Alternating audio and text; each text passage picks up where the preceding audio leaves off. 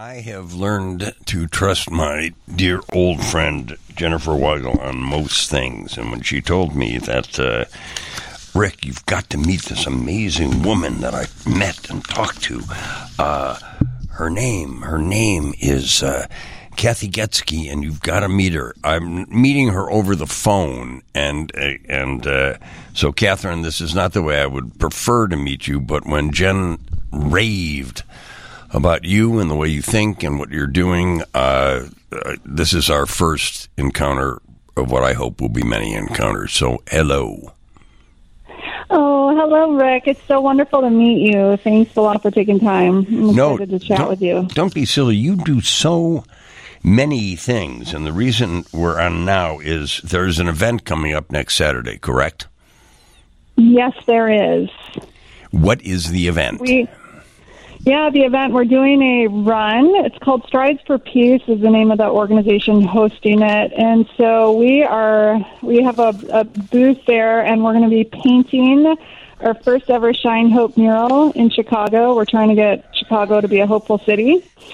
Um, hopelessness is really the key predictor of violence, and hope is teachable. And so we're in Chicago. I just moved back here, and we're in Chicago to help activate the city around the science of hope.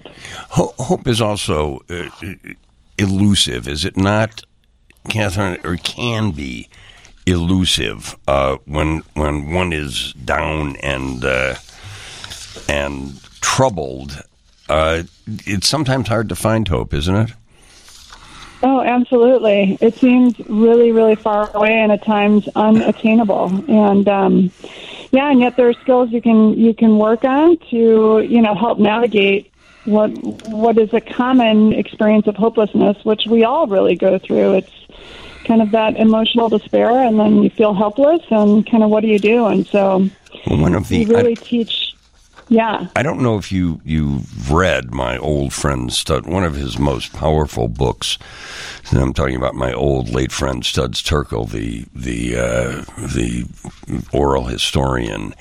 He wrote a book called uh, "Hope Dies Last," and and it, it is about this very thing. And it it the title came from a woman, a retired farm worker, Jesse de la Cruz, who told Studs, you can't lose hope. If you lose hope, you lose everything. Kathryn, would you would you agree with that? I, I tend to agree with that. I, I, I think that's where desperation kind of takes over. Yeah. Oh, absolutely. I lost my dad who died by suicide, and you know it was really hopelessness. When you were you, um, you were young, you not not to dwell yeah. on that, but you were young then. You were eighteen uh, when that I happened. Was. Yeah, yeah. And then I had my own attempt in my 20s. And again, it was a complete and total loss of hope and a lack of understanding that I need to practice skills to become hopeful. I mean, hopelessness is learned, you know? And so I was really good at hopelessness. how long, how and long did, how long did that hopelessness for you last? And, and, and how did you, how did you work out of that tunnel? Because that that tunnel, I've known a lot of people in that same situation, can be very, very dark and uh, and desperate, where you feel you can't even move forward. Absolutely, absolutely. I mean, to me, hope hope is a daily practice. It's a set of mm. skills that we use that we've got to work on daily. It's not that you're just all of a sudden hopeful. It's you know, really how do you manage the stress, your stress response? And it's it's an ongoing, you know, moment by moment kind of practice. It's not that you're just hopeful and it's not, you know, hopelessness doesn't last forever. You just have to understand how to navigate the hopelessness and get back to a more hopeful state. Um, Give me an example. I mean, I know you. I know you teach. I am looking very I'm looking very forward to reading your book before I have you in here for a whole hour to explore this. The biggest little book about hope is the name of the book. Uh, give me an example, could you? Yeah, sure. So, I mean, we, we named our company the Shine Hope Company because we use Shine as a framework now for all of our programming around hope. So, and that is an acronym for stress skills. So, mm-hmm. you know, how do you manage your stress response and your sadness, your anger, your fear, and how do you practice and cultivate happiness habits? Um, we teach inspired action, so how to get out of helplessness to action. nourishing networks. So how we kind of cultivate strong networks around us, how to find networks, how to strengthen them, and then eliminating challenges, which are thought patterns like rumination that can really drive us into complete despair if we continue to ruminate on things that happen or worrying about the future or internalizing failure, just kind of the things our mind does that keeps us stuck in that cycle of hopelessness. And can you give me an example? Any, I, yeah. I hate to interrupt right. you, but you go through a divorce. Well, yeah, no, you go through a divorce and you're in despair. So hopelessness is really just despair and helplessness. So any situation that you have that brings about an emotional response and a sense of helplessness can activate hopelessness and then it can become persistent unless we manage that despair. So when we go through divorce, if we have feelings of sadness or anger, or, you know, how, are we managing those in ways that are healthy and not in ways that are harmful to self or, or others?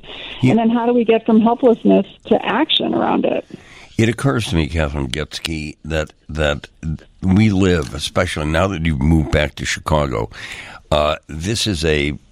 I find that people are are, and I don't know if it qualifies as as unhappiness, but people are very very fearful, uh, increasingly fearful of the climb in which we live.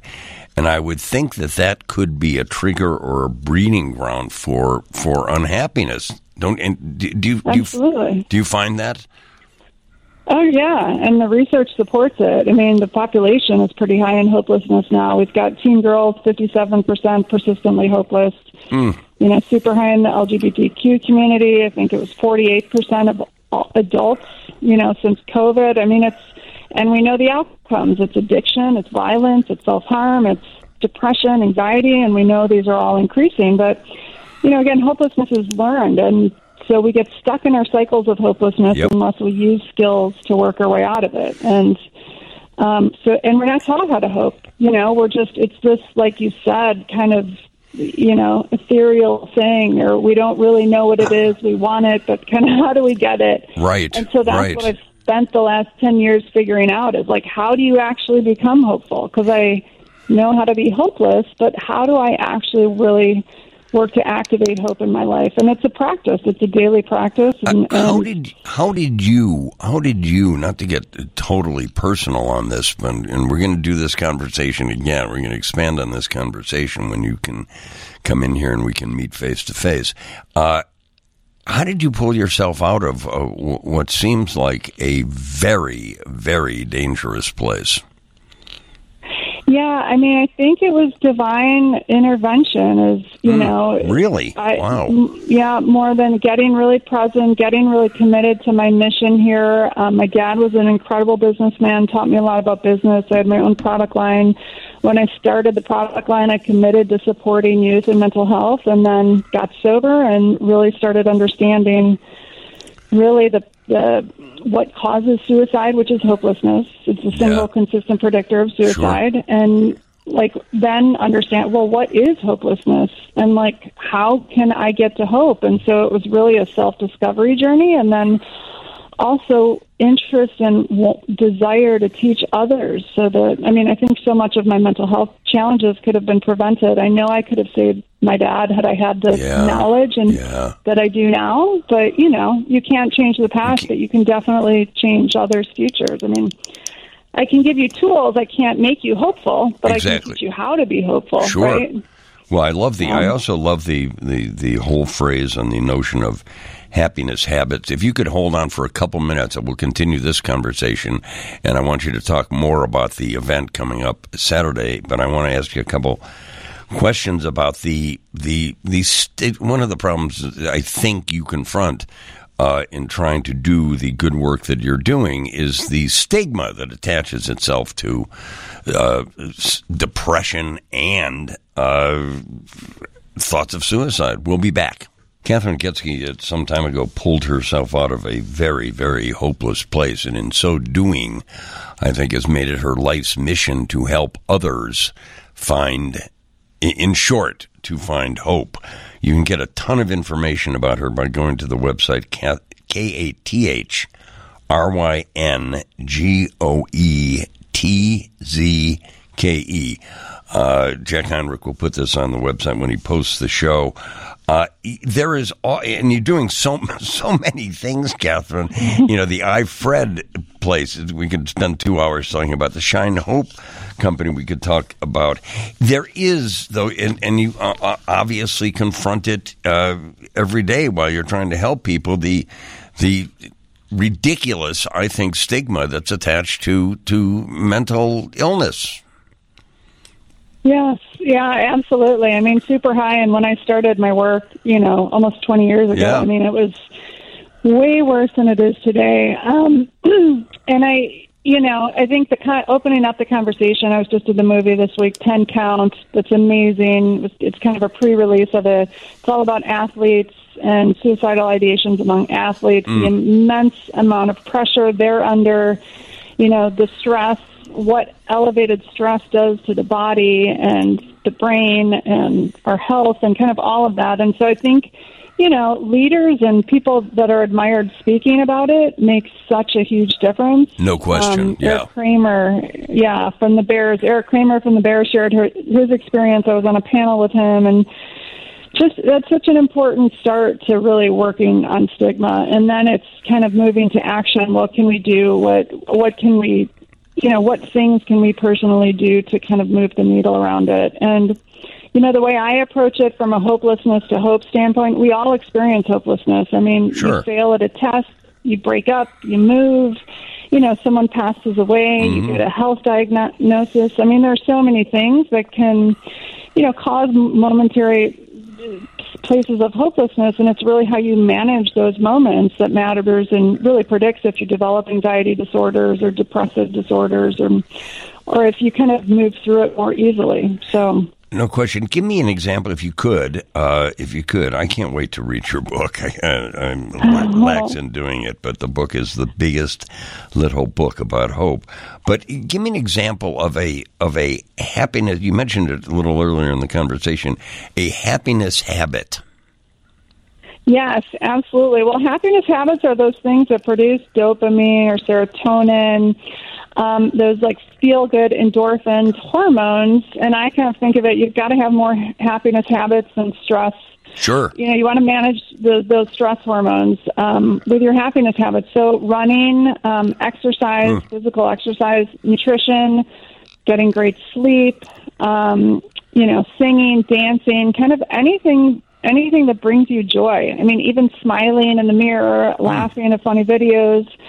And you know, when we go through hard times, we often stop doing all of those things. And our body, you know, reduces the amount of positive chemicals which keep us in elevated places. And that's really harmful to our bodies. And that's why you know, when my dad died, I stopped doing the things that generated those Sure. positive hormones, and I Sure. was in my stress response, and my stress hormones got elevated and, and activated, and so it's super important when we go through times of change that we're more, even more diligent about those happiness habits. Let me Um, ask you too, and I will expand on this when we when we were face to face. And I've read your book.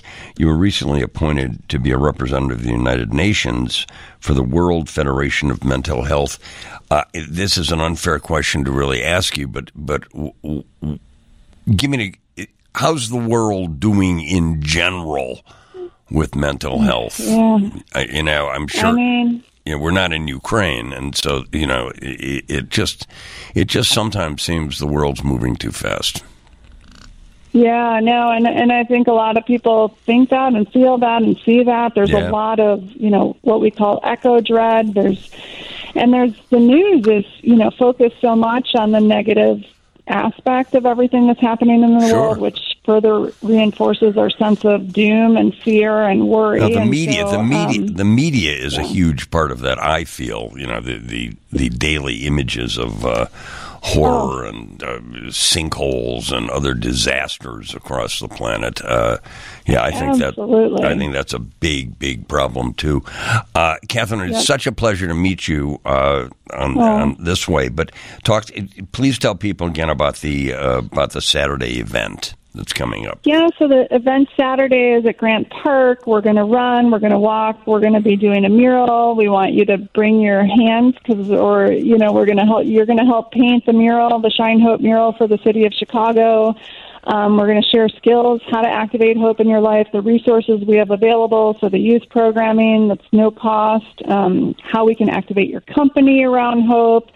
We have a college course that's now evidence based. We want to get all our Chicago colleges activated on hope. And, and really, you know, hopelessness is the key predictor of violence. So if we want to solve Yeah. the city of Chicago's violence, you know, we've got to teach these kids healthier ways. To, you know, violence actually releases endorphins and dopamine, and mm. so. But how do we how do we get those same neurotransmitters and chemicals released in positive ways that are healthy for our future? And so that's, you know, we're really excited. We're also going to be interviewing people. What are you hopeful about in Chicago? Um, what are people doing to help activate their communities around hope? And um, so we're really excited. So we welcome all to come out and meet us and, and Where learn more where about what we're doing. where in Grant where in Grant Park?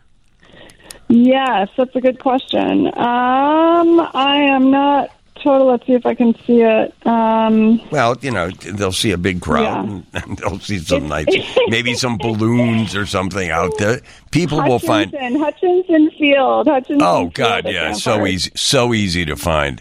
Uh, Kathryn, it's really a pleasure. You sound one of the things about you. You sound quite smart, but you also sound, uh, and the world needs this. You sound optimistic. Oh, yes. It's because I know that you can teach how to hope. And if you can teach how to hope, you know, you can really solve so many of these challenges. And we need people to be hopeful so they pursue their goals and, and work and have are equipped with skills to really attain them. So, Yeah, yeah. um, yeah. It's a good message. It is a wonderful message. Nice to meet you on the phone. Expect a call to come in the studio face to face one day after I've read your book, and we'll uh, continue this conversation.